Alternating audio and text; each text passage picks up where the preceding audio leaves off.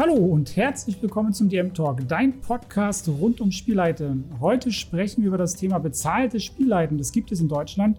Dafür habe ich Kiyoshi zu Gast. Ähm, wie das abläuft, wer für sowas überhaupt zahlt und ob man damit reich wird. All diese Fragen klären wir in der heutigen Episode. Also seid gespannt. Viel Spaß beim Zuhören.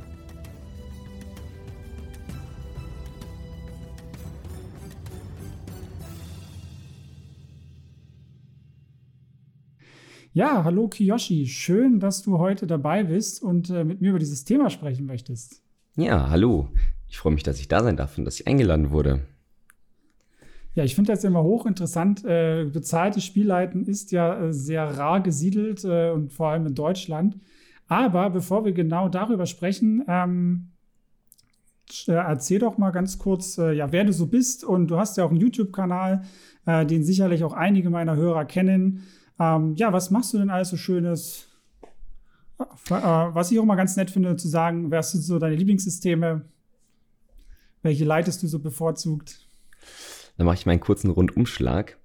Ähm, eigentlich äh, studiere ich noch Ingenieurwissenschaft, also Offshore-Anlagentechnik, um da ganz genau zu sein. Bin aber zwischendurch selbstständig gewesen oder immer noch als Trainer für Sport und natürlich bezahltes Spielleiten. Damit habe ich mich so durchs Leben geschlagen bzw. gemausert. Mein Lieblingssystem, ah, ich würde sagen, mein eigenes Homebrew-System, aber eigentlich ist es Cthulhu oder D&D. Das sind so meine liebsten Systeme. Aber Coriolis spiele ich auch sehr gerne. Eigentlich kann ich mich da nicht so hundertprozentig festlegen, wenn ich ganz ehrlich mal mit mir selbst bin. Und, Und okay. ja, habe dann irgendwie vor zwei Jahren oder eineinhalb Jahren meinen YouTube-Kanal gestartet. So in dem Dreh, glaube ich, war das. Da sind vor allem Talkrunden und Spielertipps und ein paar Spielertipps, weil ich dachte, ah, irgendwie kann ich doch vielleicht was weitergeben und mein Ziel ist es einfach, das ganze Thema vielleicht breiter zu fächern und ich dachte, vielleicht erreiche ich noch ein, zwei Leute nur, die ich dann ins Hobby vielleicht reinziehen kann und denen ich nützliche Tipps mit auf den Weg geben kann und das stellt mich dann schon zufrieden. Äh, das ist auf jeden Fall eine sehr, sehr schöne Sache. Ich finde auch eine spannende Mischung mit dem Studium, den Trainer und dem Spielleiten. Das ist auf jeden Fall, finde ich, äh, sehr außergewöhnlich in der Kombination. Bin ich gespannt äh, gleich auf die Geschichte dazu, wie du dazu gekommen bist. Ähm, und ja, den Kanal ver äh, verlinke ich natürlich unten mit drin. Schaut da unbedingt mal mit rein. Ähm, ich habe das schon so ziemlich von Anfang an mitbekommen, äh, als du mit gestartet bist. Und ich fand das damals schon super, ähm, weil diese auch so gerade diese Kurzformate für, für Tipps, also konkret einfach nur kurze Videos zu Spielleiter-Tipps oder zu Spielertipps gab es damals gerade im deutschsprachigen Raum echt noch nicht wirklich. Äh, viele, wie ich finde. Und deswegen eine super Sache. Und da gerne mal reingucken. Liebe Leute, liebe rein, reingucken, reingucken. Ähm, ja, sprechen wir doch mal über das bezahlte Spielleiten. Ähm, vielleicht noch mal ganz kurz definieren, was wir darunter verstehen. Also es geht ja sicherlich um richtiges Geld. Also Richtig. wirklich Geld, Geld, von dem man lebt. Nicht irgendwie von Chips, von äh, Bier und was man vielleicht so alles bei Partys äh, und äh, beziehungsweise bei Rollenspielrunden dann mitbringt. Ja, wie kam es denn dazu, dass du bezahlter DM geworden bist? Das erzähl mal. Das na, wenn man irgendwann viele, viele, viele Runden hat, dann neigt man dazu, nur noch das Hobby zu betreiben. Aber das geht natürlich nicht. Man muss auch Geld verdienen. Und dann habe ich klare Runden gesagt, ja Leute, ich kann, muss jetzt echt ein bisschen kürzer treten. Ich kann nicht mehr so viel leiten. Ich muss auch noch irgendwie mal ein bisschen Geld ran schaffen, ein bisschen arbeiten. Und dann meinten die, ja, Kyoshi, das ist schön und gut, aber wie wäre es denn, wenn wir deinen Stundenlohn sozusagen stellen, dass du nicht arbeiten musst und wir bezahlen dich dafür? Dann kannst du mit uns noch weiter spielen und musst quasi nicht arbeiten. Da bin ich sozusagen in das ganze Ding reingerutscht durch ähm, ja, Freundeskreis, die dann das aufopfernd vollbracht haben, dass ich nicht arbeiten gehen musste, sondern das sozusagen verführen konnte, um mit ihnen weiter zu spielen. Das, das ist witzig, dass deine Freunde von sich aus gesagt haben, Jo, Yoshi, das Spiel, das Spiel mit dir macht so viel Bock, wir bezahlen dich sogar dafür äh, und wir finden das jetzt so kacke, dass du jetzt Arbeit gehen willst, anstatt mit uns zu spielen. Voll krass. Wie viele Runden hattest du denn? Dass du so wenig Zeit für andere Dinge hattest? Ah, zur Spitzenzeit, ich würde sagen, so neun feste Runden und dann aber auch. Pro Woche? Nee, das schon alle zwei Wochen dann zum Teil, aber ist, also manche Wochen habe ich jeden Tag halt geleitet, ne? Oder gespielt. Sportlich, sportlich, ja. Das, äh, das ist echt viel, krass. Dass du das, dass dir das, dass dir das nicht zu viel geworden ist. Ich hatte auch mal so Phasen, da habe ich echt mal fünf, sechs Tage die Woche geleitet. Ich hatte echt die Schnauze voll, oder? Nee. Krank. Nee, ich, ja. ich blühe dir total auf, wenn man die Zeit ja, hat. Ich grundsätzlich auch, aber okay. Äh, dann hast du gesagt, gut, äh, ja, Freunde, dann machen wir das so mit dem Geld. Was hast du denn gesagt? Oder wie viel nimmst du denn dann? Was, was haben die Leute denn gesagt? Äh, hier, komm, Kiyoshi, wir schmeißen dir da 20 Euro pro Stunde hin oder? Ja, genau. Am Anfang war es einfache Stundenlohn und der lag für mich bei 25 Euro die Stunde. Das haben sie mir am Anfang halt bezahlt und dann ist das Ganze halt so, ja, ausgeweitet auf andere Bereiche, auf andere Kreise, die davon mitbekommen haben und meinen so, ja, wir suchen unbedingt einen Spielleiter. Da meinte ich, ja klar, ich würde ja auch ganz gerne noch mehr leiten. Aber also, dann muss ich halt sagen, ja, dann ist das Thema Geld einfach so ein Thema für die. Und da meinten die, ja, das ist für uns kein Thema. Die sind alle voll im Leben, das sind alles berufstätige Väter zum Teil gewesen. Eine Mutter war dabei. So, die haben keine Zeit, großartig was vorzubereiten, haben aber genügend Geld einfach auf der Kante, um mhm. mich dann zu bezahlen. Und so ist das Ganze entstanden. Die haben das wiederum anderen erzählt und so habe ich dann äh, mehrere Runden aufbauen können, die mich dann regelmäßig bezahlen. Wenn du sagst, diese 25 Euro, war das äh, also pro Stunde, ne? Ja. War das pro Person oder insgesamt für die Gruppe? Am, also am Anfang, das war ja die Startsache, das war am Anfang pro Stunde und nachher ist mein, wollen wir darüber schon sprechen, wie viel das nachher ist? Äh, naja, kommt auf an, wie viel Progression dazwischen noch ist. Also ich versuche das mal so zusammenzufassen, wie die dieser gesamte Werdegang ist von, ich habe jetzt wahrscheinlich im Studium einfach extrem hart nerdig Pen and Paper gespielt, bis hin, okay, krass, ich habe kein Geld mehr gehabt, ich muss irgendwie Futter ran schaffen und äh, meine Freunde dann gesagt haben, jo, es macht so viel Spaß, du kriegst Geld und dann hat sich da irgendwie was in deinem Kopf geöffnet. Also, ähm, wir, wir können das Thema eigentlich schon ähm, durchpacken mit dem Geld, jedenfalls mit dem Grundsatz. Das andere kommt nochmal später. Also, der Grundsatz ist bei mir, ähm, dass jeder ein Buy-in zahlt von 20 Euro und jede weitere Stunde kostet dann 20 Euro für alle insgesamt. Okay. Also je nachdem, wie groß sind deine Gruppen dann immer gewesen? Eigentlich also immer nur vier Personen nach Möglichkeit. Ja, okay, also für jeden dann eine Fünfer pro Stunde. Genau. Also die erste das Stunde haben sich ja alle zusammen erkauft durch dieses Buy-in und ja. dann jede weitere 5 Euro quasi von jedem Spieler. Ähm, ist, denke ich, ist, relativ äh, fair und man muss auch sagen, relativ sehr, wenig in der Selbstständigkeit. Sehr günstig ist das. Ja. Äh, aber okay, da kommen wir vielleicht später darauf zu sprechen. aber wenn man da halt, wenn man halt vier Spiele hat, jeder hat ein Buy-in von 20, hat man halt einen Start von 80 Euro in der ersten Stunde und dann spielt man vielleicht ja noch zwei Stunden an dem Abend. Also relativiert sich das da dann schon wieder. Außer sind sehr, sehr lange Runden oder so extra Runden, Special-Runden, die werden nochmal anders verlöhnt, aber da, das ist jetzt sozusagen der Ausgangspunkt. Um mal klar okay, Fakten dann, zu nennen. Und dann, äh, genau, wie lange wie lang ging, ging da immer so Spielrunden? Dann diese Bezahlrunden? Ja, die normalen, diese normalen Runden sind so drei oder vier Stunden in der Woche gewesen. Und ich habe halt aber auch Sondersitzungen gemacht, die halt irgendwie so zehn oder zwölf Stunden sind. Und da sprechen wir halt aber von auch anderen Sätzen, ganz klar. Das ist, äh, das finde ich halt sehr spannend äh, bei der ganzen Geschichte, wenn du sagst dann diese, diese Stundensätze. Man hat ja als Spielleitung in der Regel ja immer noch eine gewisse Vorbereitung und Nachbereitung. Ähm, das ist ja jetzt auch nicht unbedingt wenig Arbeit. Äh, ist das da einfach mit einkalkuliert gewesen oder, oder äh, musst, hast, hast du das extra, sage ich mal, berechnet, Anführungsstrichen, oder weggelassen? Nee, das ist ganz klar reinkalkuliert. Bei diesem Basic-Satz von 20 Euro die Stunde und 20 ja. Euro Buy-in da sprechen wir vom Basic. Das heißt, ich leite ein Abenteuer, habe relativ wenig Vorbereitung. Das ist wirklich nur eigentlich das Spielleiten wird hier bezahlt. Ja. Und das, ist, das sind meistens Kampagnen, die fortlaufend sind.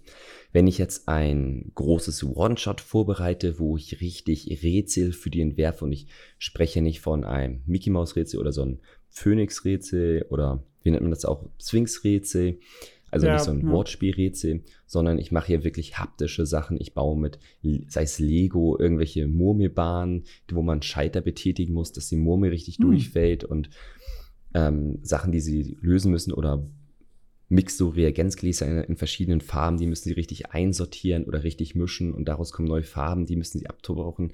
Also sehr komplizierte, in Anführungsstrichen komplizierte Sachen. Oder bereite sehr krasse Handouts vor, den Bahntickets und auf der Bahnticket-Rückseite ist irgendwas in durchsichtiger Tinte geschrieben. Dann können Sie das irgendwo im Raum finden, also fast schon so Escape Room-mäßig. Da ja. ist es eine sehr hohe Vorbereitungszeit und die lege ich glatt um. Also da kann das für so ein One-Shot, was sechs Stunden dauert, mal irgendwie vielleicht auch 80 Stunden Vorbereitungszeit sein, tatsächlich die reinfließt. Und dementsprechend hoch ist dann auch der Preis von so einem One-Shot. Und ich leite das aber auch nur, wenn ich weiß, okay, ich kann das, dieses One-Shot, was ich vorbereitet habe, mit drei Gruppen durchspielen, weil dann lohnt sich das erst. Ja, weil ah, okay, du kalkulierst dann quasi in Anführungsstrichen so, dass du mehrere Durchläufe hast, damit du so, sag ich mal, einen gewissen Durchschnittswert an Einnahmen auch wirklich bekommst, dass du, also ist das der Grund einfach, damit sich der, damit du den Preis nicht noch höher ansetzen musst von den Stunden genau. her? Ja, hm. weil sonst müsste der Preis vielleicht, ja, müsste ich jetzt so, ähm, ja, ist jetzt schwierig, weil wir jetzt kein konkretes, Be vielleicht kein konkretes Beispiel da nennen kann mehr. Aber wenn ja, vielleicht wir prozentual, sagen, also vielleicht kannst du ja prozentual ungefähr einen Durchschnittswert sagen, was der dann höher wäre. Ja, also so ein, so ein sehr, sehr krasses One-Shot, das lag für mich beim Kostenfaktor bei äh, 1800 Euro wert. Und das lege ich dann halt über drei Gruppen aber ab. Also 1800 dann durch drei. Und das muss dann die Gruppe halt stemmen. So. Dafür bekommt ihr eine das Verpflegung ist eine Ansage, so, 600 Euro für vier Leute. Ähm, das sind natürlich so Zahlen. Ähm, da würde man, wenn, das, wenn wir das jetzt mal so in so diese große Facebook-Gruppe äh, vom Pen and Paper reinschmeißen würden mit den 18.000 Leuten da, die, da weiß ich jetzt schon, das würde eine richtig große und sehr, sehr äh, fraktionsreiche Diskussion werden. Ähm, wo das natürlich eine Ansage ist. Ne? Das ist äh, ja. grundsätzlich äh, viel, viel Geld, was man sich als Rollenspieler ja so gar nicht vorstellen kann, so viel Geld dafür auszugeben, vor allem als Mitspieler, ja, wo man das auch nicht gewöhnt ist. Aus der äh, Perspektive der Selbstständigkeit und des äh, Lebens äh, voll nachvollziehbar, warum du dann gewisse Dinge kalkulierst. Weil ähm, ich weiß nicht, ob du da auch ein bisschen Einblicke geben möchtest oder ja, kannst sicherlich, ähm, was man da auch so an Abzügen hat. Ich meine, wenn du jetzt 20 Euro dann die Stunde bekommst von diesen vier Spielern, was bleibt denn da effektiv nach so einem Spielabend nach Steuer hängen? Also da kann man fast schon so 50 Prozent fast abziehen, mindestens das ist tatsächlich in der Selbstständigkeit da ziemlich hart, weil man Umsatzsteuer hat, dann hat man die normale Einkommensteuer, Krankenversicherung wird auch noch abgezogen, ähm, Rentenversicherung, bla bla bla. Also 50 Prozent kann man da locker schon mal so wegkalkulieren. Und dann klingt das halt ja. mit den 600 Euro für einen Abend oder für so ein paar Stunden viel. Aber tatsächlich sind das dann vielleicht nur 300 Euro, die bei mir theoretisch hängen bleiben. Also habe ich von diesen 1800 vielleicht 900 Euro für 80 Stunden Arbeit, was dann wieder ziemlich wenig eigentlich erscheint. Also da muss man ja. halt einfach. Ja, ja das, ist, das, ist, halt, das ist halt ein spannender Aspekt, dass du das sagst, weil das ist nämlich genau das, wie es halt auch so oft ist. Und das ist halt das, was viele Leute, glaube ich, auch nicht verstehen, weil sie diese Seite einfach nicht kennen, weil sie Arbeitnehmer sind. Ähm, und das Problematische ist ja einfach auch so, man hat ja immer noch bei dem ganzen Brutto, was die Leute verdienen, immer ja noch diese Arbeitgeberanteile ne, on top drauf, die die Firma bezahlt, die der Angestellte ja nie sieht, die du aber als Selbstständiger mittragen musst. Krankenversicherung ist ein super Beispiel. Da bezahlst du, ja, ich glaube, äh, ein Drittel bis 50 Prozent mehr Krankenkasse als jemand, der angestellt wäre, ja, mit dem gleichen, sage ich mal, Lohnverhältnis. Mhm. Das Problem kenne ich nämlich, das habe ich jetzt nämlich auch gerade. Und äh, da guckst du halt nicht schlecht, ja, wenn du diese ganzen Summen zahlen musst. Ähm, aber was mich mal noch interessieren würde, bist du vorher selber auch schon auf die Idee gekommen, dafür mal jemals Geld zu nehmen oder wirklich erst so durch, durch deine Freunde, die dann gesagt haben, hey du, wir würden dich da auch bezahlen? Ja, ich habe das auch selber schon mal angeschnitten. Ich meinte zu auch zu anderen Freunden, ja, hey, äh, gib mir mal ein bisschen Geld. Ich besorge nur Material und es ging da wirklich nur Materialkosten. Ich möchte euch was richtig Cooles bieten, aber alleine kann ich jetzt nicht Materialkosten von irgendwie 100 Euro aufbringen für euch. Das ist, das ist mir jetzt einfach zu viel für die Gruppe einfach zu sponsern. Es ging da einfach nur um wunderschöne Blätter, also so, die ja richtig alt gemacht sind und um, wir haben da Harry Potter gespielt, um Birdie Pot Spoon wollte ich haben, um richtig schön Flair zu erzeugen und alles Mögliche. Hatte wirklich ein, richtig was zu erzeugen. Und ich habe halt das durchkalkuliert, meinte, ja, das kostet mich wahrscheinlich so 100 Euro und das möchte ich ganz gerne auf uns alle umlegen. Und das haben auch alle gemacht. Mhm. Ich habe auch allen das vorklar gesagt, aber da ist bei der Gruppe zum Beispiel eine sehr große Unzufriedenheit bei manchen gewesen. Manche fanden das total klasse und total toll, und aber manche haben auch eine sehr, sehr große Unzufriedenheit dann tatsächlich geäußert, dass sie es nicht verstehen können, sowas. Also es gibt da so solches und solches und ja. Ja, das meine ich halt nämlich mit diesen, mit diesen äh, Exkursen, ne? weil ich beobachte die natürlich immer sehr, sehr gerne in diesen Gruppen, weil das kommt ja immer mal wieder auf, das Thema. Und da reagieren die Leute teilweise auch sehr, sehr heftig, wie ich finde, also negativ, destruktiv heftig. Hm, wo ich mir immer denke, dass ich das unendlich schade finde, weil, äh, wie du schon sagst, es gibt halt Leute, die nehmen das gerne an und es gibt halt Leute, gut, die wollen es halt nicht, denen ist das nicht wert, aber dann, dann ist das so. Ähm, und das finde ich dann halt immer sehr, sehr schade, wenn das so ist. Aber du hast es vorhin schon mal so ein bisschen angedeutet, äh, dass du eine Gruppe hattest, die dann auch arbeitstätig waren, ja. Mütter, Väter, was sind denn das so? Kann man da überhaupt so, so einen Typ Mensch dahinter ein bisschen festmachen? Was sind das so für Leute, die das bezahlte Spielleiten in Anspruch nehmen? Ähm, zum Beispiel jetzt so, keine Ahnung, eher, eher Studenten, eher arbeitstätig, wie du es gerade schon angesprochen hast, oder ein bestimmter Typ Mensch oder hast du da ja, irgendwelche Erfahrungswerte? Ja, eigentlich sind das alles so meine Kunden jedenfalls gewesen, so Ü30, Ü40, die halt in ihrer Jugend viel Pen Paper gespielt haben. Dann haben sie dann tatsächlich irgendwie ein Kind bekommen. Also es waren eigentlich alles welche mit Kindern. Und dann hatten sie einfach erstmal keine Zeit. Dann wollten sie wieder ins Hobby reinkommen. Und keiner hat aber wirklich Zeit, irgendwie was zu, zum Vorzubereiten. Oder sie wollten jemanden haben, der irgendwie jetzt das frische Blut des neuen Pen Papers sozusagen an den Start bringt wieder. Und mhm. dann sind sie auf mich gekommen. Früher hat man halt ein bisschen anders gespielt und keiner, alle waren so ein bisschen eingerostet und wenn man dann erstmal so eine Gruppe geführt hat und gut leitet, dann führt es ja auch meistens dazu, dass sie es nochmal wollen, dass sie dann gar nicht umsteigen und sagen, ja, okay, jetzt sind wir wieder drin und jetzt kann das auch einer von uns übernehmen. Weil das ist im Endeffekt nachher so eine Summe auf Stunden gerechnet, sag ich mal, wie zwei Kinobesuche hintereinander. Also sie leisten sich einfach zwei Kinotickets hintereinander an einem Abend und das alle zwei Wochen. Das ist dann schon für die dann sehr okay gewesen. Also ja, das, den Vergleich finde ich gerade schön mit dem Kino. Das ist nämlich auch immer mein Vergleich, wenn ich dafür, also ich springe ja auch immer sehr in die Bresche für das Thema. Ähm, tatsächlich, also ich habe das auch schon öfter mal überlegt, ob ich das tatsächlich machen soll, aber ich traue mich immer nicht so richtig. Aber ich, ich begrüße das sehr, ne, wenn man diese Leidenschaft und diese Dinge, die man dann kann. Ich meine, gutes Spielleiten, äh, dafür muss man Zeit investieren, dafür muss man viel üben, braucht man Erfahrung, muss sich viel Wissen aneignen. Das ist auch viel Arbeit. Warum soll man das noch nicht vergüten? da finde ich diesen Vergleich mit den zwei Kinoabenden immer sehr, sehr schön, weil du dann äh, auch vom, vom Verhältnis her, von den Stunden her auch wesentlich länger und finde ich persönlich auch äh, aktiveres Entertainment hast als im Kino. Bei ja. den Sachen.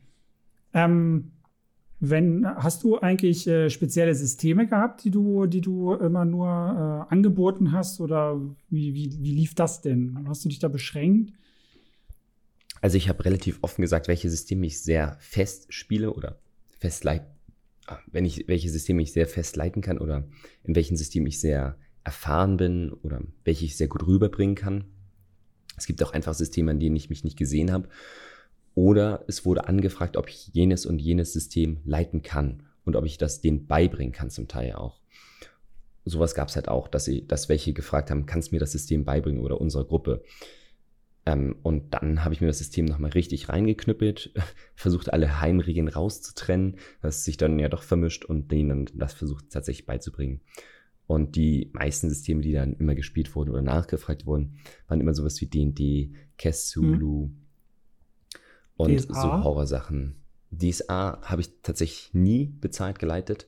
Das war mir immer ja. zu respektabel, weil man da auf zu viel Widerstand stoßen kann, weil ich sag mal so, ich habe den Satz sehr oft in meiner Jugend gehört und auch in meinem jetzigen Dasein immer, das ist nicht mein DSA, von daher, da, ähm, da bleibe ich nur mit meiner ja. Gruppe treu. Ja, nee, das verstehe ich. Also man, man, sagt ja eigentlich auch immer, wo du gesagt hast, äh, die D&D sei eines der Lieblingssysteme. Man hat ja früher auch immer diese Clan-Fronten gehabt, ne, mit, äh, ja, du bist D&Dler, okay, ich bin DSAler, wir, wir hassen uns wie Elfen und Zwerge, diese Tropes, ja, die man da so mitbringt. Ähm, und ich glaube, bei DSA, also ich sehe das ähnlich mit dem Respekt, wenn du da nicht lore-sicher bist und bei so einem eingefleischten DSA-Spieler ankommst, ist das, glaube ich, schwierig. Ja. Ähm, dass man da nicht halt ein Fettnäpfchen trifft. Genau, man muss halt auch sagen, ähm, bezahlte Spielleiten ist halt anders. Da kann ich halt nicht sagen, okay, ich kenne jetzt die Lore nicht in- und auswendig, sondern bei DSA dreht sich ja sehr, sehr viel um die Lore. Und die muss man in- und auswendig kennen. Und das ist einfach extrem viel Arbeit und extrem viel Zeit und die hatte ja. ich einfach nicht. Oder das wäre halt sonst wieder so ein Umschlagpunkt gewesen. Ja. Aber das kannst du halt ja, man muss so es auch wollen, umschlagen. ja, also man muss es ja auch wollen. Ich ja. denke, wenn du sowas wie D&D und äh, Call of Cthulhu ab äh, decken kannst, bist du, glaube ich, auch groß dabei. Das sind äh, die, also mit DSA die meistgespielten Systeme in Deutschland, ist einfach so. Ähm, die drei. Und da denke ich, bist du trotzdem super, super aufgestellt. Ähm, ich meine, Horror kannst du. Ich habe einmal bei dir im, in einem Let's Play mitgespielt. Mit war zwar Alien, aber nicht Cthulhu, aber Horror und, und die Stimmung, das kannst du gut. Das kann ich äh, definitiv bestätigen. Also, falls ihr irgendwann wieder mit dem Cthulhu spielen wollt, äh, das äh, macht das, kann ich nur empfehlen, macht Spaß ähm, diese Horrorsachen. Aber ansonsten, ähm, wie lange machst du das eigentlich schon? Also seit wann hast du damit angefangen mit bezahlten Spielleiten? Wie lange ist denn das her? Boah, das ist eine Wir haben jetzt Mitte 21. Das ist eine gute Frage. Im letzten Jahr ist es halt ziemlich weggebrochen, alles durch den Corona-Lockdown, weil ich das halt nur am Tisch mache. Ich leite nicht online bezahlt. Das ist für mich ähm, hm. Quatsch, um ganz ehrlich zu sagen. Da ist nicht meine Stärke. Online-Leiten ist einfach eine Schwäche von mir, muss ich ganz klar sagen. Ich kann am Tisch Stimmung sehr gut erzeugen und sehr gut rüberbringen. Aber online funktioniert mhm. das bei mir einfach nicht so gut, muss ich ganz klar sagen. Oh, das finde ich spannend, weil ich fand es echt schon, trotzdem schon sehr gut. Aber ja, okay. Dann ja, aber es ist, es ist, glaube ich, einfach ein eigener Anspruch. Ähm, weil ich kann on online einfach nicht mein Tablet so anschließen, wie ich das möchte, wo ich mein Soundboard habe, wo ich dann wirklich so ein bisschen DJ-mäßig auch noch die ganze Musik einspiele und die ganzen Soundeffekte sehr gut abmix dann ah. drauf.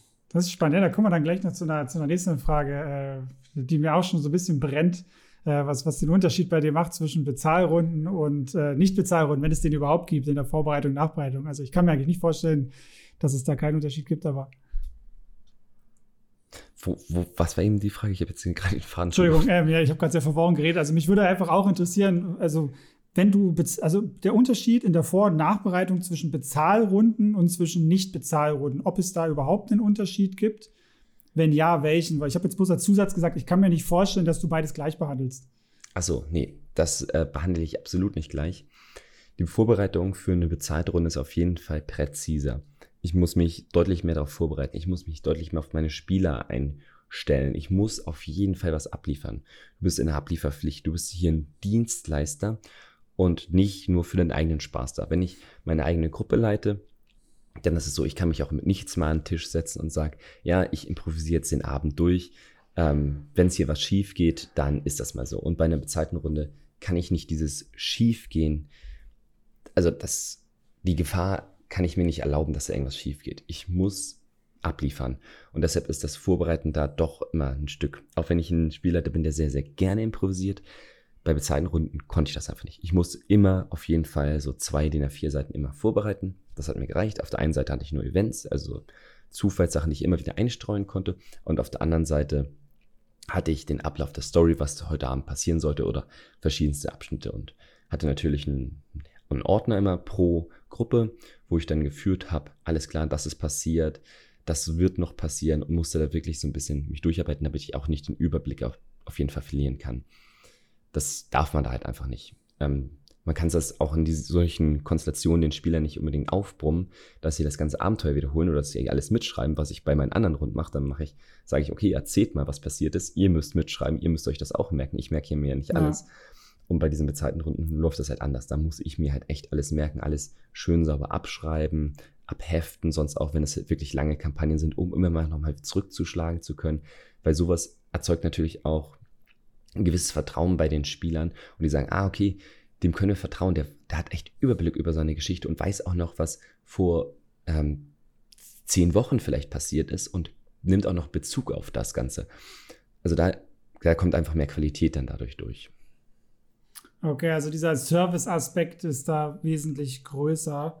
Ähm, aber du hast es ja schon so schön gesagt, ja, in, dem, in dem Fall ist man ja ein Dienstleister Dementsprechend ist auch die, die Erwartungshaltung anders. Also merkst du das auch bei dem Kunden dann, dass die Erwartungshaltung von den Leuten auch eine ganz andere am, am Tisch ist, äh, als äh, weil sie Geld bezahlen, als bei Leuten, die halt nicht bezahlen? Also merkst du das durch irgendwelche Verhaltensweisen? Ja, es, Oder, schon, es gab auf jeden Fall mal so Runden, wo ich saß und da auch nie wieder leiten wollte, weil ich kam an den Tisch und die Leute haben mich so angeguckt nach dem Motto Tanzaffe, ähm, unterhalten mich oder unterhalten uns. Das fand ich ein sehr, sehr unschönes Gefühl, weil ich finde, es ist immer noch ein Miteinander. Wir wollen trotzdem gemeinsam ja. etwas erschaffen, auch wenn ich euch sehr, sehr viel liefere und das ihr auch gerne macht, dass ja dann auch mein Job ist, aber trotzdem erwarte ich trotzdem ähm, ein gewisses Miteinander und dass die Spieler auch Lust haben, etwas zu erleben und auch eine Welt mitzugestalten. Ich hatte, wie gesagt, ein, zwei Mal die Situation, dass, da, dass ich da Gruppen sitzen hatte, die wirklich erwartet haben, ja, liefer ab, liefer ab, liefer ab, liefer, liefer ab. Und das, da musste ich dann auch am Ende sagen, ja, tut mir leid, das geht mit uns so leider nicht weiter. Auch wenn ihr jetzt vielleicht einen schönen mhm. Abend hattet und die haben auch alle gesagt, ja, war echt toll und willst es nicht wieder machen. Ich so, nee, tut mir leid, das ist, hier ist einfach die Chemie nicht richtig. Aber die meisten Gruppen, die ich mir dann halt ausgewählt habe, weil ich einfach in einer guten Position war, das mir aussuchen zu können, die, das war einfach ein schönes Miteinander. Da war jetzt nicht dieser Ablieferdrang, den hatte ich mir selber gestellt einfach. Man, hat, man ist natürlich selber unter so einem Druck. Man will selber äh, gute Referenzen an sich erzeugen und nicht, dass die Gruppen einen sozusagen liegen lassen. Von daher war ein Druck sozusagen, den ich mir selbst aufgebaut habe, aber der nicht mehr groß von außen kam. Ja, das, das ist spannend. Das ist nämlich schön, dass du es gerade von selbst erzählst, weil ich hätte jetzt nämlich noch so nach so Fuck-Up-Stories gefragt ähm, ob es da irgendwas äh, gab. Aber ja, sowas erlebt man ja immer wieder irgendwie. Das kennt man ja auch so von so Con Convention-Geschichten oder so, dass du dann auch so, so Gruppen da sitzen hast, ne? die dann äh, genau diesen Tanz, Tanzäffchen Tanz. Ähm, ich finde das nämlich auch ganz wichtig, dass das immer noch miteinander ist, selbst wenn du dafür bezahlst. Ich meine, so, so diese Art von Spiel lebt einfach davon, dass du äh, mit dem Spielleiter interagierst, egal ob bezahlt oder nicht. Aber ich finde es auch stark, dass du dann gesagt hast, nee, Freunde, das funktioniert nicht, weil das ist nämlich auch so eine Komponente, du musst dich ja wohlfühlen in deiner Rolle als Spielleitung auch und da hilft auch das Geld nichts, äh, wenn du da absolut nicht gerne hingehst. Ich meine, das Problem bei sowas ist ja in Anführungsstrichen, so eine Runden gehen ja in der Regel drei, vier, fünf Stunden und dann quäl dich mal so lange durch. Ne? Das ist halt auch so, so ein Faktor, finde ich, den da auch echt berücksichtigen darf. Ähm, hast du eigentlich dann auch irgendwie mal Werbung gemacht oder lief das alles über Mundpropaganda bei dir? Nee, das lief alles über Mundpropaganda. Werbung ist halt da so ein Thema. Ich hatte oder habe auch äh, immer Angst oder jetzt nicht mehr so, aber ich habe einfach keine Lust auf Werbung, weil dann kommt auf jeden Fall negatives Feedback auf jeden Fall auf einen zu und da wollte ich immer so ein bisschen eigentlich unterm Radar nach Möglichkeit bleiben. Ja, ich finde, das ist dir wunderbar gelungen. Ne? Als ich jetzt hier wegen dem Interview gefragt habe, dann war ich echt überrascht, dass du bezahlte Spielleiten machst. Äh, wusste ich gar nicht. Also ich kenne aus dem ganzen ja, sag ich mal, aus der ganzen Blase da von den äh, Content-Creatern in, in, Deutschland kenne ich so zwei, drei, die bezahlte Spielleiten machen. Oder von denen habe ich das gehört. Aber ja, die, äh, das, die haben dann auch oft immer genau das ab, diese Shitstorm abbekommen, äh, die du gesagt hast. Ja, aber schön, dass das auch so klappt, dass du scheinbar so überzeugst und so gut bist, äh, dass die Leute dich so weiterempfehlen. Ähm, aber ich muss dazu sagen, ich hatte jetzt keine 20 bezahlten Spielrunden oder so. Ich hatte halt so vier, auf die ich immer fest zugreifen konnte und also noch ungefähr vier weitere, die ab und zu mal waren. Und dann hatte ich so ein schönes Potpourri und mehr war aber auch gar nicht möglich, also zeitmäßig gar nicht mehr zu machen bei mir. Das, genau, das wäre auch so eine Frage gewesen, äh, wie viele du insgesamt hast, aber schön, dass du das auch schon vorweggreifst. Äh, ich meine, vier, fünf Gruppen ist ja einiges. Wenn du das, äh, welchen Turnus habt ihr da gespielt? Einmal die Woche, alle zwei Wochen oder? Die meisten alle zwei Wochen. Alle zwei Wochen, ja. Also hast du im Schnitt dann wahrscheinlich, wenn du es immer so gewechselt hast, ein, zwei Gruppen die Woche gehabt oder so. Ja. Oder im Schnitt eine. Ja, und ist ja schon einmal im Quartal meistens so ein super Special und das dann halt äh, drei Wochenenden hintereinander. Also ein Monat lang im Quartal hatte ich dann diese One-Shots, die super One-Shots, wo ich dann richtig viel Vorbereitung für hatte. Ah, okay. Also das, das klingt alles, äh, muss ich sagen, sehr, sehr durchdacht. Also ha, äh, hast du dir dann auch so richtig so eine Gedanken gemacht über so eine Bundles, zum Beispiel so wie vom Onboarding her, dass du sagst, okay, wir machen erstmal einen Einstiegs-One-Shot, daraus kann ich dann eine Kampagne machen, wenn die Bock haben und mir schon überlegt, wie oft äh, wollen wir uns treffen, vielleicht mit diesem Super-Special. Sind das alles so Sachen, die du dir selber überlegt hast oder ist das eigentlich so einfach gewachsen? Also das meiste ist tatsächlich so gewachsen weil ich hm. sehr Bock hatte auf manche Sachen. Habe danach gefragt, ja, habt ihr mal Bock auf so ein richtiges Special, zum Beispiel auf so ein super One-Shot? Da, ich brauchte aber Zeit für und das wird auf jeden Fall mehr kosten. Dann haben die gesagt, ja, alles klar, wir probieren das auf jeden Fall mal aus. Und dann war das aber, hat denen das so gut gefallen, dass sie alle so davon überzeugt waren, weil die haben dann auch so Briefe nach Hause schon vorweg bekommen zum Heißmachen und alles Mögliche. Also es war das rundum sorglos Paket, nenne ich das mal. Und dass sie das nicht erwartet das haben und haben plötzlich Briefe im Briefkasten, wo irgendwelche Sachen schon als Vorbereitung drin sind. Und ähm, denen wurden Zeitungen zugeschickt. Dann habe ich Zeitungen für die hergestellt und also sehr, sehr viel gemacht, wo sich selber schon die Vorfreude einfach auch sehr groß war auf das Ganze. Und das ähm, klingt ja. echt richtig gut, ja. Und dann ist das Ganze halt einfach so weiter gewachsen. Und so richtige Bande jetzt habe ich jetzt nicht gemacht. Also ich, mein Startding ist immer, ich leite einen One-Shot, wo ich weiß, das funktioniert sehr gut. Ich habe da Schnellstartcharaktere meistens. Oder ich lasse unter gewissen Bedingungen neue Charaktere zu, die man sehr, sehr schnell erschaffen kann. Und sage dann, okay, wir spielen jetzt dieses One-Shot. Ich weiß, das funktioniert einfach. Da müsst ihr mir einfach vertrauen. Und wenn die denn das gut fanden, dann kann man sagen, alles klar, dann können wir jetzt was Neues erschaffen in dieser Welt. Man kann ja auch Randgeschichten davon erzählen oder man nimmt dieses One-Shot als kleine Geschichte in dieser Welt. Ähm, okay, also das Thema Content Recycling, das hast du ja vorhin auch schon mal gesagt mit diesen äh, Specials. Wenn ich die nicht dreimal gespielt habe, sonst lohnt sich das preislich auch einfach nicht. Ähm, hast du dann immer so eine Auswahl, wenn du sagst jetzt zum Beispiel dieses Start-One-Shot, dass du da immer so ein, zwei, drei solcher Dinger hattest, die du ein paar Mal gespielt hast, wo du wusstest, die funktionieren und die dann angeboten, zum Beispiel zu sagen, hier, wir haben die, die zwei, drei Sachen, was wir heute spielen oder hast ja. du das konkret vor? Hm. Genau, für jedes System eigentlich so drei One-Shots, die ich super vorbereitet habe, auf die ich immer zurückgreifen kann. Und daraus konnten sie sich immer eins aussuchen, was vom Namen her gut klang oder mit so einer Kurzbeschreibung einfach dazu. Und ja, dann ging das los. Hast du auch mal überlegt, die äh, Sachen mal auf Drive-Thru-RPG oder so dann einfach mal mit anzubieten für, keine Ahnung, 1,99 oder was weiß ich, für einen gewissen Preis halt, dass die Leute das sich dann zum selber Spielen runterladen können? So Habe ich mal überlegt. Aber eins dieser Abenteuer, also es ist ein bisschen problematisch bei manchen Sachen. Eins dieser Abenteuer ist zum Beispiel mein Titanic-Abenteuer und da habe ich die originalen Deckpläne mir selber gekauft aber ich kann diese halt nicht weitergeben. Und ohne diese Deckpläne funktioniert das Ganze nicht. Das heißt, okay. jemand, der das kaufen müsste, müsste sich auch diese Deckpläne kaufen, weil ich kann die ja nicht vertreiben. Das sind nicht meine, sondern ich habe die sozusagen ja, erworben. Ja, okay, und, ich verstehe ja. das äh, Problem der Lizenzsachen. Also ja, wie so häufig, wie so häufig. Ähm, aber das ist, äh, wäre nämlich der nächste spannende Punkt. Äh, ja, wie, wie viel hast du denn immer so im Schnitt im Monat damit verdient, wenn ich fragen darf? Wird man davon reich? Äh, reich kann man werden, wenn man das anders macht als ich oder wenn man das noch mehr betreibt.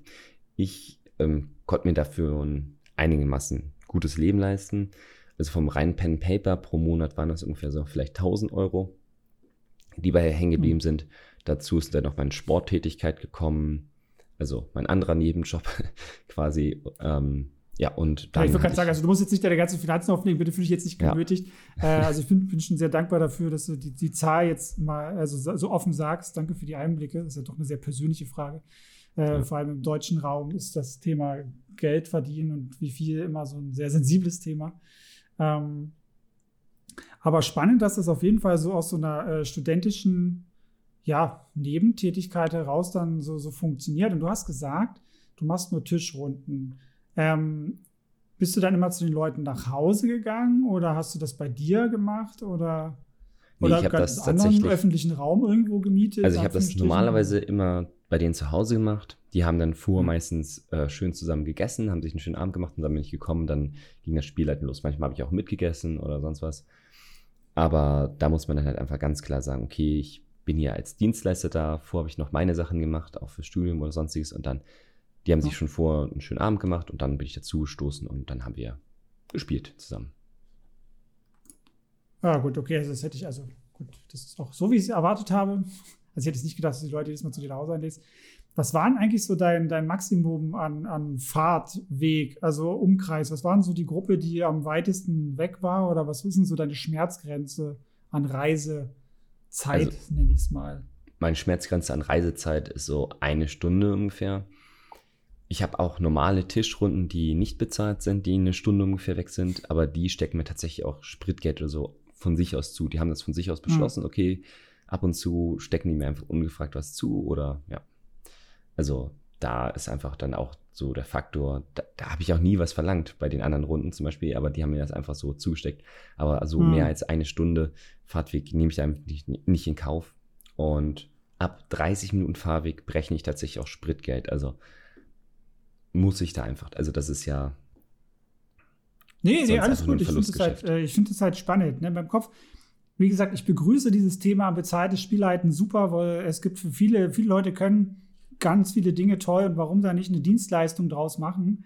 Ähm, aber ich merke immer wieder, ähm, jetzt auch gerade in dem Gespräch ganz doll, dass viele Sachen sich trotzdem irgendwie fremd anfühlen für mich. Dass äh, immer wieder so leichten Widerstand in meinem Kopf merke, so, okay, jetzt Spritgeld noch, aber das ist natürlich total sinnig, so, das ist auch absolut nichts Schlechtes oder ähnliches. Aber ich merke das bloß so ein bisschen, wie das in meinem Kopf arbeitet, äh, was du da erzählst. Ultra spannend, ultra spannend. Äh, wohnst du eher ländlich oder schon urban, städtisch, großstädtisch oder also wie, wie sind da die, die Zugänglichkeit? Ich wohne in der Stadt. Du wohnst in der Stadt, okay. Das ist dann nämlich die nächste Frage. Ne? Ich wohne ja in Chemnitz, also ist ja eine relativ große Stadt, eigentlich 250.000 Einwohner, so die Dreh. Ist halt auch die Frage, ne? Äh, heißt es natürlich ein bisschen leichter, als wenn du dann über die ganzen Landstraßen oder so die Dörfer abklappern musst, ne? Da geht das vielleicht sogar besser. Aber das wäre halt auch mal interessant. Ob es vielleicht nicht doch auf dem Land äh, ja, angenehmer wäre, eben weil sich da nicht so viele Gruppen bilden. Ne? Das halt, hast du da irgendwie Erfahrungswerte oder so vom Hörensagen her oder vielleicht selber, ob das dann da auch, dass zum Beispiel Bekannte gesagt haben, ja, wir wünschen uns das unbedingt hier auf, im Laufen Land, weil da gibt es keine Leute oder. Also die meisten Gruppen von mir, die hatten halt Häuser auf dem Land. Zudem bin ich dann ah. sozusagen aufs Land gefahren. Die haben ah, irgendwie in der Stadt okay. gearbeitet und wohnen dann halt aber auf dem Land, ah. weil man sich ja in der Stadt meistens nicht so ein Haus leisten kann oder so. Ähm, in der heutigen Zeit ist es ja manchmal ein bisschen knifflig. Nicht jeder hat irgendwie vielleicht eine Million auf dem Konto, um sich in der Stadt ein großes Haus zu leisten. Ja, naja, leider nein, nein. leider nein. Und deshalb bin ich dann immer leicht aufs Land gefahren. Also 20 Minuten oder 30 Minuten waren einfach normaler Fahrtweg, sag ich mal. Ja, spannend, spannend, spannend. Ähm, ja, so grundsätzlich, äh, jetzt hast du ja ganz viel erzählt, hey, äh, wie das bei dir gelaufen ist, ja wirklich durch einen Zufall da reingerutscht und dann scheinbar, ja, kann man ja wahrscheinlich nicht anders sagen, äh, so, so, gut gemacht, dass die Leute immer wieder Lust hatten oder du dann Mundpropaganda machen konntest. Wie ist das jetzt? Corona hast du gesagt, okay, dann du möchtest keine ähm, äh, Tischrunden konntest du ja nicht anbieten, möchtest keine Online-Runden anbieten. Äh, wie ist denn das? Du hast ja bestimmt noch laufende Kampagnen gehabt. Habt ihr das jetzt pausiert, bis Corona vorbei ist? Oder? Genau, vor dem zweiten Lockdown, vor dem November-Ding, äh, habe ich versucht, ja. noch mehrere Sachen so ein bisschen zu en zum Ende zu bekommen oder zum schönen ja. Punkt, dass man tatsächlich einen guten Cut erstmal findet, weil ich wusste, da kommt ja. jetzt bald der nächste große Lockdown und da haben wir wirklich Sachen sehr, sehr schnell durchgeprügelt. Auch meine normalen äh, Runden, normalen Tischrunden, da haben mhm. wir auch Kampagnen schnell nochmal zu Ende geführt weil ich wusste, da kommt jetzt ein langer Lockdown und dann macht irgendwie eine Kampagne irgendwann vielleicht keinen Spaß mehr, wenn man da nicht einen schönen Cut findet. Ach, spielst du auch äh, privat online nicht wirklich so viel? Oder nee, nicht gerne? Nee. Auch also nicht. die, die meisten okay. Sachen sind tatsächlich pausiert, vor allen Dingen, weil ich wusste, okay, im Dezember bekomme ich ein Kind. Von daher falle ich dann sowieso ah. wahrscheinlich wieder drei Monate komplett Ja gut, aus. ja, das ist natürlich. Und Aber mal so ganz ehrlich unter ja. uns, Entzugserscheinung? Ja, schon so ein bisschen. Also ich spiele jetzt ja online mhm. schon immer mal wieder. Auch du, mit dir habe ich auch schon jetzt online gespielt. Ja. Aber ich freue mich jetzt schon, wenn das jetzt bald wieder mit den Tischrunden losgeht tatsächlich. Und dann hoffentlich nach den Sommerferien dann auch vielleicht wieder mit ein paar bezahlten Runden.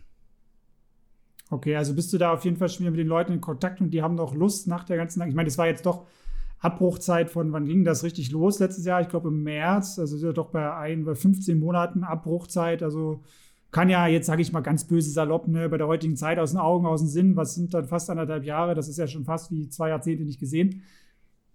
Mhm. Äh, also Kontakt ist noch da zu den Leuten und die ja. haben Bock, oder? Ja, da habe ich halt dann auch schon nachgefragt, wie sieht das denn noch aus? Ist da noch Interesse? Und alle sofort, ja, auf jeden Fall und wir haben so Lust und wir können es kaum abwarten.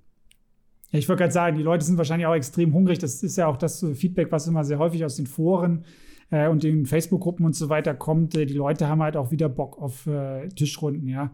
Ähm, ja. Ich verstehe das ja auch jetzt mal unabhängig davon von der Stimmung oder ob dir das besser liegt, da zu arbeiten, sage ich mal. Aber dieses echte Gefühl von diesen sozialen Interaktionen, dass die Leute zu sehen, diese nonverbale, das echt, also ne, das, das kann man einfach nicht, also noch nicht, ich weiß nicht, ob es in Zukunft geht, aber ersetzen, das, das geht einfach nicht. Äh, vielleicht noch als letzte Frage, ähm, wie siehst du das Potenzial für bezahlte Spielleiten in Deutschland so für die Zukunft? Ne? Also Geschichtenerzähler, finde ich, waren schon immer in irgendeiner Form gefragt. Jetzt das Pen and Paper kriegt ja oder hat jetzt einen richtig fetten Hype bekommen, ja, durch, durch das Corona-Gedöns äh, da. Wie siehst du da die, die Möglichkeiten, das Potenzial da? Also ich, ich sehe das Potenzial grundsätzlich sehr hoch.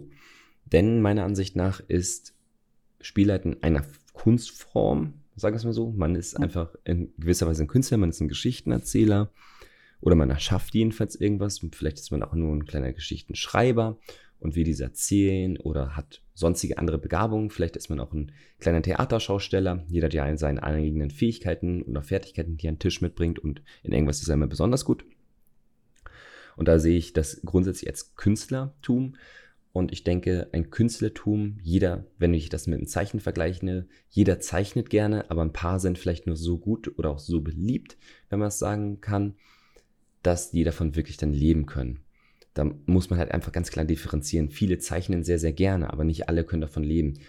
Ja. Es geht ja auch gar nicht darum, ob jemand besser ist oder ob jemand schlechter ist tatsächlich da drin, sondern nur um einen gewissen Beliebtheitsgrad, um ein bisschen Glück und ein bisschen Ehrgeiz und ob man das wirklich machen möchte. Nicht jeder möchte das auch. Und das ist auch gut so. Und ich will auch gar nicht, ja. dass alle hier nur noch bezahlt Spiel leiten. Das ist ganz Quatsch. Das mache ich auch nicht.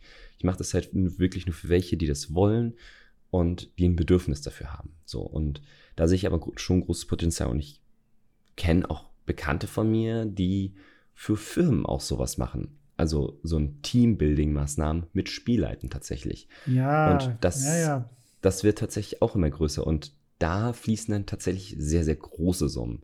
Da kann man mal für ja. so einen Tag ähm, schon so 2000 ja, ja. Euro oder sowas bekommen. Also da reden wir dann wirklich von größeren, größeren Summen. Und das ja. Ist, das ist spannend, dass du gerade jetzt am Ende das ansprichst. Äh, da würde ich gleich nochmal drauf eingehen wollen, ähm, mit, den, mit den Weiterbildungsmaßnahmen. Also ich finde das sehr schön, wie du das gerade differenziert hast, auch mit dem Zeichnen, weil das ist ja nämlich auch immer so ein Punkt, ja, und die Qualität des Spielleiters, da muss der mich schon richtig umhauen und irgendwas, was aber so als Argumente dann kommen, warum man dann überhaupt mal darüber nachdenken könnte, Geld zu bezahlen dafür. Ja, ich denke, es gibt wirklich viele gute Spielleiter, die, äh, wo ich sage, die können grundsätzlich, also die sind es meiner Meinung nach wert, äh, auch bezahlt zu werden. Die sind auch gut genug. Aber ich denke an dem Beispiel, was du äh, äh, gerade erklärt hast, wie du das so ein bisschen machst, ähm, finde ich, das macht halt auch ganz viel diesen Unterschied. Ja, diese Sachen, was du da gesagt hast mit dem ähm, Brief und ähm, mit der Zeitung und dann immer wieder dir was einfallen lassen mit komplizierteren Sachen, auch mit Lego bauen oder also Dinge halt wirklich mit diesem haptischen, mit, mit, mit diesem Entertainment-Moment. Ich glaube, das ist halt auch das, was es viel ausmacht und darauf muss man Bock haben, da muss man kreativ genug sein ähm, sich schöne Sachen zu überlegen. Und ich denke, dann kann man das auch angehen. Ich meine, auch äh, komplett davon zu leben, denke ich, ist auch eine, eine, ja, eine ambitionierte, denke ich, nach wie vor ambitionierte äh, Sache. Ähm, aber sich nebenbei was zu verdienen, gerade so als Student, das, das fand ich halt super, dass du das so gesagt hast. Gerade so im Studium oder so nebenbei, dann braucht man ja nicht so viel Geld in Anführungsstrichen. Schöne Sache. Ja, und gerade im Weiterbildungssektor oder auch im Schulsektor. Ich habe auch viele Freunde, und Bekannte, die äh, pädagogisch viel damit arbeiten, mit den ganzen Sachen, mit Jugendgruppen und Ähnlichen und die das auch hauptberuflich machen. Das ist äh, ja eine sehr, sehr spannende Sache und ich finde das super, dass das immer mehr Einzug hält, das Ganze. Und ja, was kann ich noch sagen? Ich wünsche dir natürlich, dass äh, du schnell wieder deine Tischrunden anfangen kannst und dass es bald wieder losgeht und die Leute viel, viel Lust haben. Und äh, vielen, vielen Dank äh, für die Offenheit hier an der Stelle. Ja, sehr um, ähm, gerne. Es gibt ja, das gibt ja so ein paar von, äh, von deiner Sorte, sag ich mal, ja, die vielleicht auch unterm Radar bleiben wollen. Und äh, deswegen finde ich das schön, dass du da so offen trotzdem drüber redest.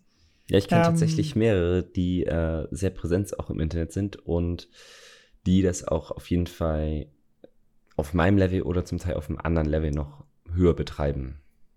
Aber ich möchte die ja, jetzt nicht bloßstellen. Solange die es nicht sagen möchten, werde ich es auch nicht nennen. Ja, ja, nee, ist vollkommen in Ordnung, vollkommen in Ordnung, wo mich die Namen jetzt natürlich interessieren würden, aber ähm, ja, nee, alles gut, ähm, das ist vollkommen richtig. Ähm, ansonsten, ja, es hat sehr, sehr viel Spaß gemacht. Vielen Dank, äh, dass du dabei warst. Sehr gerne. Und ansonsten kann ich nur noch sagen, wenn euch die Episode äh, gefallen hat, äh, lasst äh, gerne ein Like da, ein Abo bzw. ein Follow da. Äh, schreibt uns gerne in die Kommentare, äh, schreibt mir auch gerne, ja, ähm, was ihr sonst noch für Anregungen habt. Wie findet ihr das Thema? Ja, war das super, war das böse, war das was auch immer. Äh, für Feedback äh, und ja, natürlich auch weitere Spielleiter-Tipps äh, stehen äh, ich unter, äh, in, unter Spielpädagoge bei Instagram zur Verfügung. Kiyoshi findet ihr auf YouTube. Unter Spielleiter-Willkür ähm, verlinke ich euch alles noch mit drunter in der Video- bzw. Podcast-Beschreibung. Ansonsten bleibt mir nichts anderes übrig, als zu sagen Tschüss, bis zum nächsten DM Talk, euer Chris. Ciao, ciao.